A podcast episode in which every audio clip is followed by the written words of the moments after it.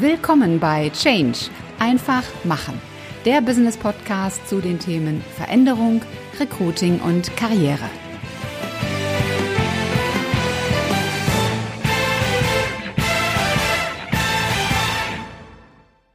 Hallo, liebe Podcast-Community. Schön, dass ihr wieder mit dabei seid und herzlich willkommen im Business Podcast Change einfach machen. Mein Name ist Ulrike Winzer, ich bin die Gastgeberin in diesem Podcast und es geht jetzt gleich weiter mit dem zweiten Teil meines Interviews mit Judith Geis. Viel Spaß beim Zuhören. Wir haben ja ähm, ein, alle einen Satz im Ohr, der da lautet America First. Und der wurde ja vom aktuellen Präsidenten der USA geprägt und auch laut in die Welt hinausgerufen. Ist das aus deiner Sicht auch etwas, das amerikanische Unternehmen oder die Kultur in amerikanischen Unternehmen prägt? America First?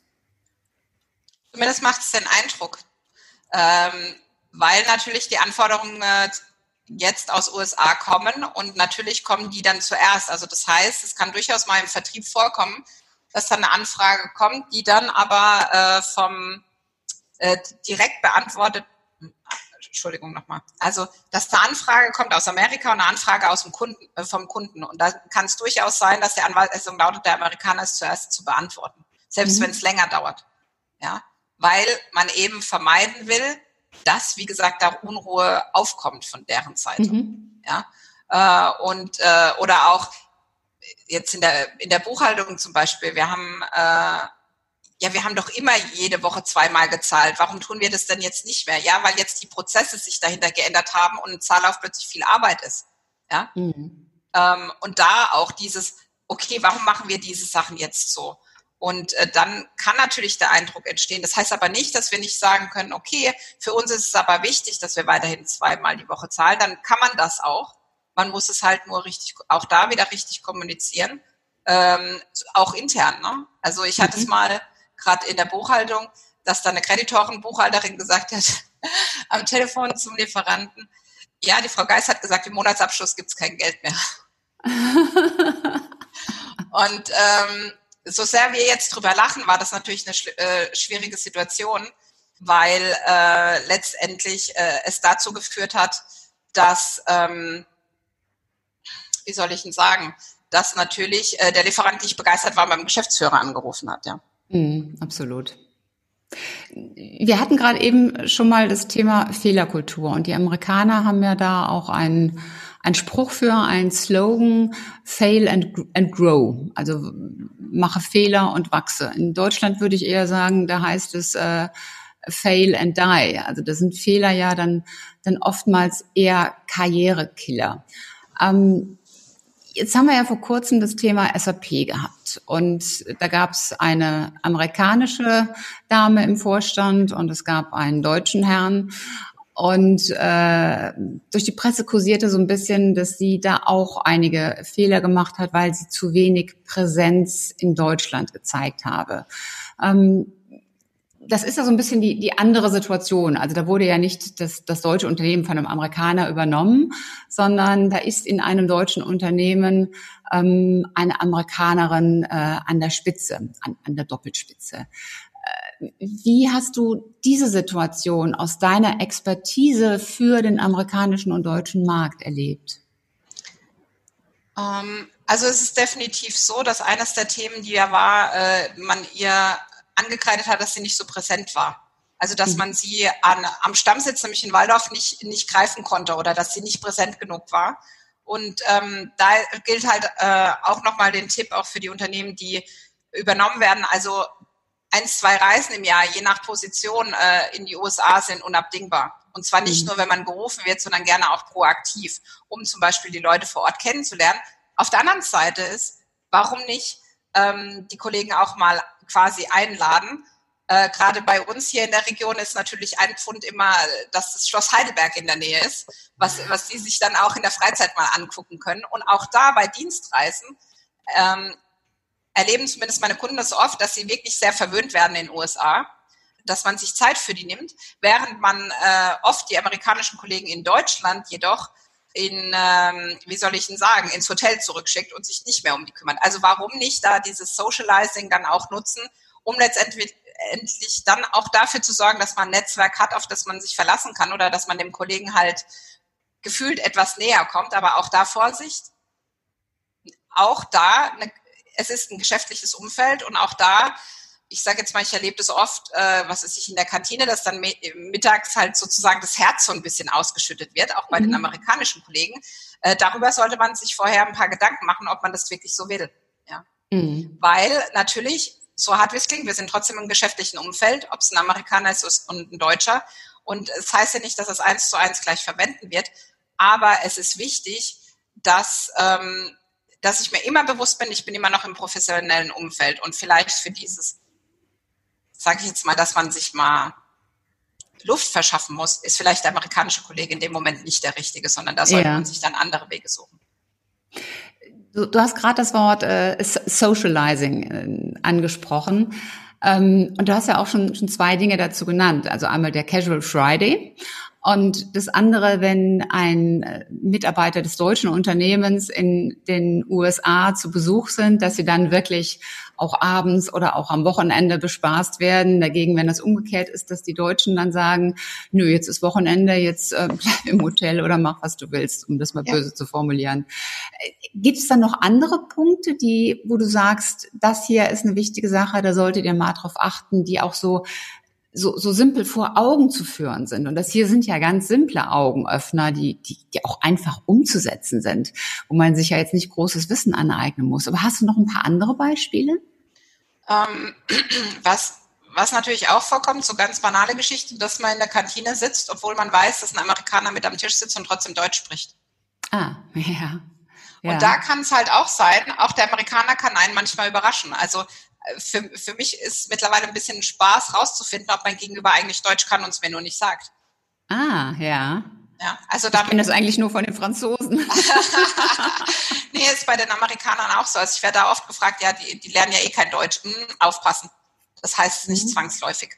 Mhm. Ja. Also dieses, also eigentlich das, was man sonst auch macht, ja. Achte auf dein Gegenüber. Was braucht der jetzt? Was weiß ich? Ähm, eines der Beispiele ist, ähm, wir hatten einen Internal Audit Director, der bei, beim Kunden vor Ort war und der hat dann gesagt, er geht zur Tankstelle. Das war quasi die Kantine, weil es keine eigene gab. Und er stand mhm. halt dann da äh, bei der Tankstelle und wollte halt seine, seine Brezel und seine Cola mit Kreditkarte zahlen. Und das war jetzt nicht gerade vor zwei, drei Wochen, also schon ein bisschen länger her. Das heißt, er konnte das schlicht und ergreifend gar nicht, weil es dann hieß, es sind keine zehn Euro. So. Ja. Und für den war das unbeschreiblich, dass er das jetzt nicht konnte. Das heißt, es musste die Assistentin angerufen werden, die ihn quasi ausgelöst hat mit seiner mhm. Cola und seiner Brezel. Also auch das, für die ist es ganz normal, dass sie ihre Kreditkarte zücken. Äh, geh aber mal bei uns mit einer Kreditkarte. Gut, jetzt wird es äh, vielleicht zumindest mit EC-Karte möglich, äh, möglich sein aufgrund der aktuellen ja. Situation. Aber das sind halt auch so Sachen, ne? also wirklich sich zu beschäftigen. Oder aber die Feiertage, ja. Wir, wir denken immer, ah ja, die müssen doch wissen, wann wir Feiertag haben. Aber wissen wir denn, wann die Feiertag haben? Also auch ganz spannend. Kannst, kannst du mir spontan sagen, was am 25.05. zum Beispiel in den USA gefeiert wird? Ja, beim 4. Juli oder Thanksgiving, weil wir das adaptieren. Ja. Ähm, da wissen wir das noch. Aber wir erwarten von den anderen, die sollen sich mit uns beschäftigen. Ganz ehrlich, wir müssen uns auch mit den anderen beschäftigen. Mhm. Und das mache ich auch im, im Vorgespräch mit dir oder als wir auch telefoniert haben. Auch da haben wir uns offen darauf eingelassen, was kann der andere denn sozusagen dazu tun, damit dieses Interview gelingt. Mhm. Und auch das, also was tue ich dazu? Was kann der andere dazu tun? Weil vielleicht kann der andere was, wo ich sage, hey, super, das würde ich auch gern können und warum nicht auch mal einen amerikanischen Kollegen um Hilfe bitten? Du machst ja. doch immer so, was weiß ich, tolle Excel-Tabellen. Kannst du mir mal da helfen? Für mich ist es gerade sehr schwierig. Ja. Und dann hilft der Kollege auch. Also dieses, ich sage zwar auch immer die Amis oder die Amerikaner, wo ich dann manchmal gefragt werde, ob das abfällig ist. Nein, ich nehme natürlich da das Wording auch meiner Kunden auf, weil die das eben auch so sagen. Aber der Amerikaner ist in der Rolle nicht unbedingt der Böse, weil manchmal ja. ist es so hart wie es klingt, die deutsche Führungskraft, die unter dem Deckmäntelchen die Amerikaner wollen, plötzlich die eigene gute Kinderstube verlieren oder den Anstand und Respekt zueinander, wo man sagt, das hast du doch früher nicht gemacht. Ja, aber die Amis mhm. wollen das. Ja, dann, dann mach's doch nicht. Mhm. Also die stehen ja nicht mit der Pistole da und sagen, du musst jetzt, sorry, ein nicht so netter Mensch werden. Dazu Absolut. zwingt dich keiner. Und wenn sie dich dazu zwingen, auch da wieder, es ist trotzdem eine Chance, dann kannst du entscheiden, okay, dann bin ich hier halt fehl am Platze. Also ich mhm. muss ja auch nicht alles nachmachen, nur weil ich denke, dass die anderen das so wollen. Also ich kann mhm. ja ich bleiben. Und ich Absolut. sollte das auch sein. Und natürlich ist es tough. Ja, also Amerikaner kommunizieren mit Sicherheit einfach sehr kurz und prägnant und wir fassen das zum Beispiel als sehr unhöflich auf. Aber das heißt nicht, dass es auch so ist. Für die mhm. ist das ganz normal und ich merke das auch für mich. Wenn ich da plötzlich eine E-Mail kriege, die so lang ist, dann denke ich mir, oh mein Gott, kann man das nicht kürzer sagen, ja? und deshalb auch da wieder, nein, ich muss nicht in Zukunft nur eins, zwei Sätze schreiben, aber vielleicht reichen anstatt anderthalb Seiten ausgedruckt vielleicht nur mal eine halbe Seite. Und ja, das ist so den Rest darf ich gerne den Telefonhörer oder die Kamera anmachen und mit dem anderen skypen oder was auch immer, ja. Hm, das ist so diese deutsche Philosophie, wer schreibt, der bleibt. Genau. Wobei ähm, auch da, also ich, auch ich schreibe manchmal, um zu bleiben. Ja. Aber, aber ich schreibe dann vielleicht nicht anderthalb Seiten. Seiten, genau. Ja.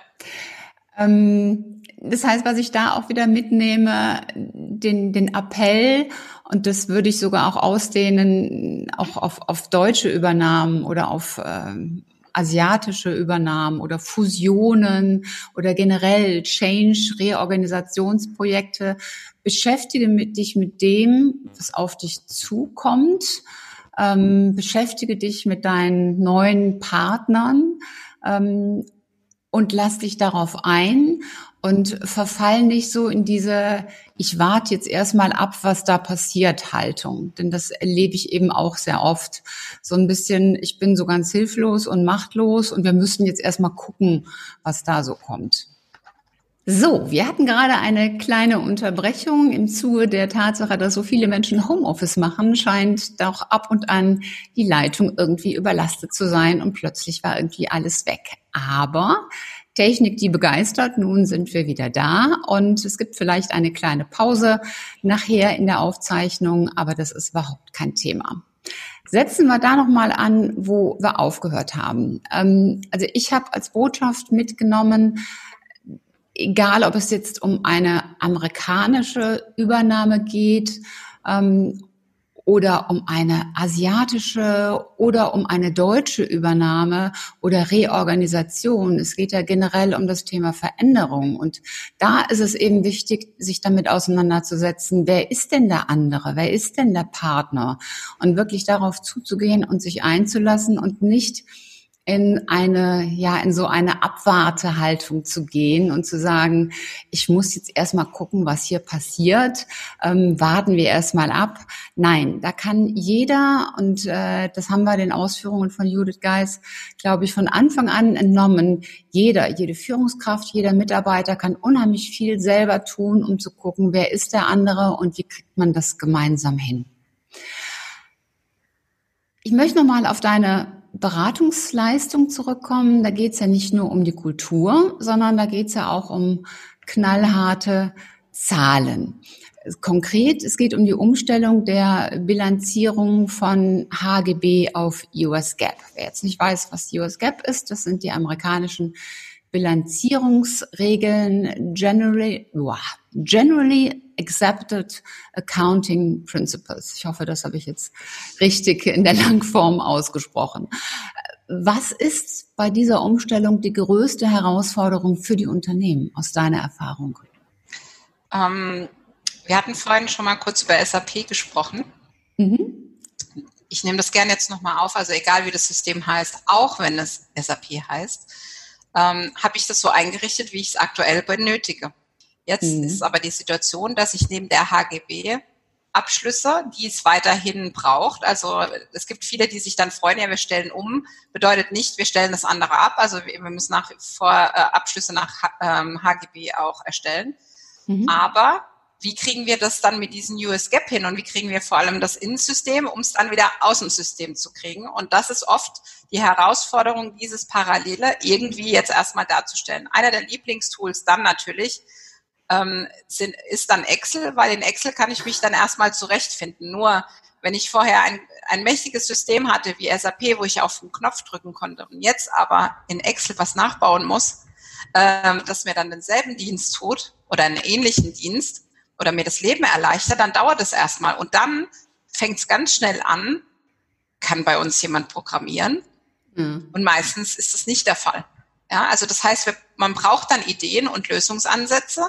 Wie können wir dem Ganzen gerecht werden, ohne das SAP zum Beispiel komplett neu zu stricken?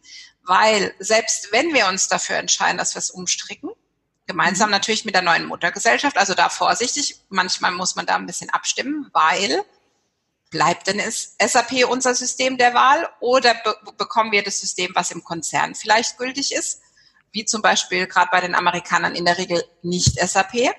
Mhm. Und lohnt sich das dann, sehr viel Aufwand ins System noch zu stecken, wenn ich weiß, dass ich es ablöse? Also auch diese Dinge dabei zu berücksichtigen. Das heißt, augenscheinlich ändere ich da nur eine Kleinigkeit in Anführungsstrichen. Aber mhm. nach außen ist es viel, viel mehr. Und das andere ist, wenn ich jetzt vielleicht für einen Monatsabschluss Zeit hatte bis zum 25. des Monats oder für einen Jahresabschluss, keine Ahnung, bis zum Mai, muss ich jetzt vielleicht am zweiten oder fünften Werktag des Folgemonats fertig sein. Ja. Also habe ich diese, diese Prozesse aufgebaut, damit ich diese Daten dann überhaupt habe. Ja. ja. Und auch da, also das nennt man dann Fast Close. Also wie sorge ich dafür, dass ich schnell an Zahlen komme? Und da haben wir es dann wieder der Pragmatismus. Sind die dann zu tausendprozentig richtig? und vollständig? Nach der alten Sicht der Dinge nein. Für die US Gap oder für die, sag ich jetzt mal, für die, um den neuen Prozessen gerecht zu werden, bleibt dir nichts anderes übrig. Was aber nicht heißt, dass du unter Monat ja nicht die Sachen auch vorbereiten kannst. Ich höre immer, ja, bestimmte Dinge kann ich erst am ersten des Folgemonats buchen. Nein, kannst du nicht. Manche Dinge kannst du mhm. schon früher machen. Du kannst dich ganz anders vorbereiten. Und auch da wieder, wie auch dem ganzen Thema der Übernahme. Man muss sich auf alles vorbereiten. Ich kann nicht die Hände in den Schoß legen und sagen, na, dann gucken wir halt mal, was passiert. Weil dann passiert in der Regel das, was man nicht will. Sondern mhm. wirklich zu sagen, okay, was mache ich? Wie mache ich es jetzt? Und ähm, gerade jetzt das Beispiel mit Excel, okay, wir entscheiden uns für Excel. Ich könnte meine Hand dafür ins Feuer legen, dass der Großteil der Unternehmen eben keinen Excel-Programmierer im Team hat. Ja? Da, da gibt es natürlich den, wo man denkt, oh, der, der, der ist mega in Excel, aber kann der deshalb dann programmieren und Makros und was weiß ich was und VBA und was es dann noch alles gibt? Nein, kann er nicht. Und dann brauche ich auch jemand, der dann hilft. Das heißt, mein Ansatz ist dann auch zu sagen, äh, über mein Netzwerk, ähm, dann zu sagen, okay, wir haben da jemand an der Hand, der kann uns da jetzt kurzfristig mal helfen. Oder auch im SAP, habt ihr einen SAP-Berater, der uns vielleicht eine schnelle Lösung erstmal präsentieren kann, mhm. wie die 150-Prozent-Lösung, weil die haben wir ja alle noch nicht. Mhm. Ja. Und ähm, dann ist es natürlich so, dass ich halt nicht mehr zum Chef laufe und den Ausdruck dahin, ich sage jetzt mal hinknalle auf den Schreiben und sage, das ist jetzt der Abschluss, sondern ich habe neue Tools, über die ich meine Zahlen melden muss, wie zum mhm. Beispiel Hyperion. Und auch da neue Prozesse, neue Systeme. Und meist das Schlimmste, so hart wie es klingt, all die Dinger sind auf Englisch. Also Hyperion, ja. damals zumindest bei uns, da mhm. gab es gar keine Möglichkeit, Deutsch auszuwählen. Die gab es mhm. einfach nicht. Und dann mussten wir uns dann halt, also wirklich so Klassiker, okay, was heißt das jetzt alles? Und ähm, auch da muss sich dann jeder eine Übersetzung machen oder kann nicht einer sich hinsetzen und das mit allen anderen teilen? Also auch da, mhm. das, was man sonst auch gemacht hat, sich gegenseitig zu helfen und nicht jeder muss ich da selber durchboxen. Das heißt, mhm. augenscheinlich machen wir anstatt HGB jetzt einfach US Gap und man denkt so, ah ja, das machen wir mal eben.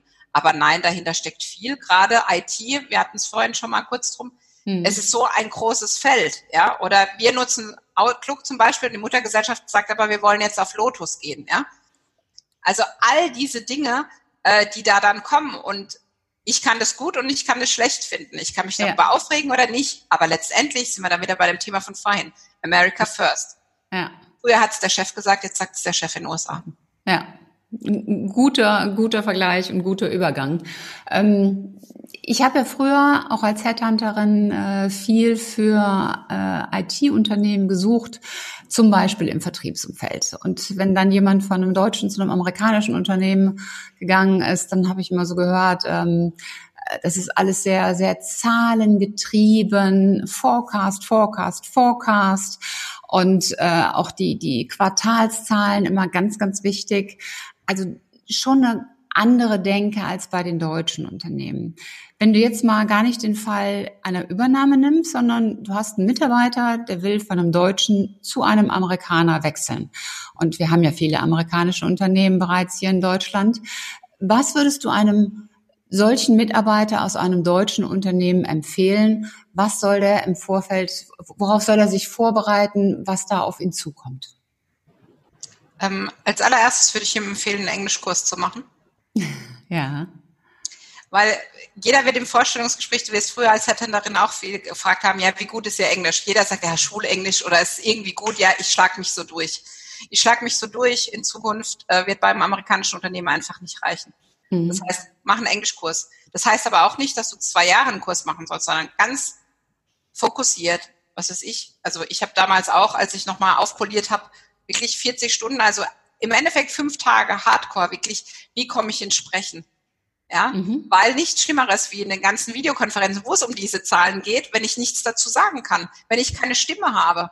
Ja, und mhm. auch das, dieses offene für das Neue. Nur weil die Amerikaner es anders machen, ist es deshalb nicht falsch, sondern sie mhm. machen es anders. Anders. Und äh, das andere, gerade wenn du das Vertriebsthema, deshalb musste ich gleich so schmunzeln, die Vertriebler müssen umdenken. Warum müssen die umdenken? Weil sie meistens, um jetzt in den Klischees zu bleiben, in den deutschen Unternehmen ja als die Vertriebler die wichtigste Abteilung schlechthin sind. Das kann sich beim Amerikaner relativ schnell ähm, relativieren, weil da meist äh, sozusagen Finance eine Bedeutung bekommt. Früher war es, ach, die Buchhaltung da oben und das ändert sich. Und das mhm. ist auch bei amerikanischen Unternehmen so, dass eben die Zahlen eine wichtige Bedeutung haben. Und ich als Vertrieb muss dann zum Beispiel auch Zahlen liefern. Das heißt, ich muss mich committen auf Zahlen mhm. und muss, und muss die auch einhalten können und wollen. Und mhm. wenn ich sie nicht einhalte, dann passiert eben das, dass meine Zahlen, die ich ursprünglich geliefert habe, mir auf die Füße fallen. Das heißt, mhm. wenn jemand wirklich lieber so weitermacht wie bisher, dann sollte er sich vielleicht überlegen, ob er zum Amerikaner mhm. geht. Also Tipp Nummer eins wäre, mach einen Englischkurs. Tipp Nummer zwei wäre, be beschäftige dich mit Zahlen und stell dich darauf ein, dass du mit Zahlen agieren können solltest. Und dritter, dritter Tipp noch? Ähm, ich glaube allgemein die Offenheit, eine andere Kultur kennenzulernen. Also sei mhm. offen auf das, ähm, was dich da erwartet. Ja, oder andersrum, sei bereit, offen zu sein, ist vielleicht das Wichtigere, wenn du im Schritt davor ja. bist, ja. ja. Ähm, weil, und das, dazu muss ich nicht zum Amerikaner wechseln, wenn ich beim neuen Arbeitgeber anfange und immer wieder sage, ja, bei dem Unternehmen, wo ich herkomme, haben wir das aber so und so gemacht, ja, dann wirst du auf kurz oder äh, lang nicht unbedingt der äh, Mitarbeiter des Monats werden, weil die Leute davon mhm. genervt sind. Die Regeln, die dort gelten, die gilt es einzuhalten. Findest du das gut? Findest du das schlecht? Kannst du gerne auch sagen. Nur kannst du es damit dann ändern? In der Regel leider nicht. Und das ist auch so, wenn du in ein anderes deutsches Unternehmen wechselst. Ja. Prima. Judith, ich habe zum Abschluss drei Fragen, die jeder Gast von mir gestellt bekommt. Äh, erste Frage ist äh, auf die persönlichen Stärken ausgerichtet. Warum bist du gut in dem, was du tust? Ich bin deshalb gut in dem, was ich tue, weil ich selbst erlebt habe und deshalb genau weiß, wie es den äh, Mitarbeitern und Führungskräften äh, meiner Kunden geht. Mhm, und bin prima. nicht wie andere, die quasi das nur von außen irgendwie, also gerade, wir erleben es oft mit den Beratungshäusern, dass, dass die halt einfach dieses, diesen Grad der Empathie nicht entwickeln können, weil das ist einfach ein nächstes Projekt für die. Und bei mir mhm. ist es schon so, dass ich da dann auch mit der entsprechenden Empathie oder wie, wie jemand letztes gesagt hat, mit entsprechender Herzlichkeit dabei bin. Mhm. Das ist ganz, ganz wichtig, dass das eigene Herzblut äh, ja voll bei der Sache ist. Hast du ein persönliches Motto, so ein, so ein Leitmotiv? Also über die Jahre jetzt ist es geworden, ähm, if I can do it, you can do it. Mhm. Also auch da wieder, wenn ich das geschafft habe, schaffst du das auch. Mhm. Auch ich bin nicht mehr heute bei diesem amerikanischen Unternehmen beschäftigt, aber ich habe meine Lehren daraus gezogen und letztendlich äh, mein Business, das jetzt seit zehn, das es seit zehn Jahren gibt, aufgebaut.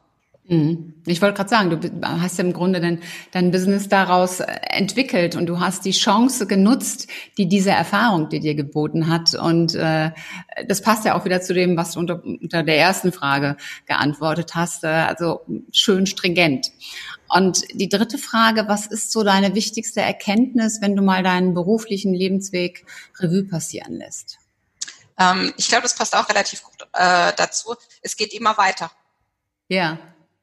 Weil gerade in den Situationen und auch ich habe das gedacht, oh Gott, oh Gott, ich finde nie wieder einen Job und ich war jetzt nur so kurz bei dem Arbeitgeber oder sonst irgendwas. Es geht immer mhm. weiter und äh, da, dass jeder letztendlich auch das gestalten kann. Ich kann dort bleiben und weiter jammern oder ich kann sagen, nee, ich möchte nicht mehr dort bleiben und was anderes machen, habe ich ja auch gemacht.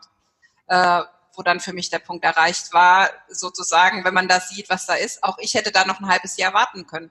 Aber ja. auch da den Mut zu haben, dann letztendlich weiterzugehen, weil es geht immer weiter. Also gerade jetzt auch in der äh, Situation, in der wir alle gerade sind, auch da wird es weitergehen. Wie, ja. wie es weitergeht, wissen wir auch beim Jobwechsel nicht, aber es geht weiter und das ist, glaube ich, das Wichtigste dabei. Ja, absolut.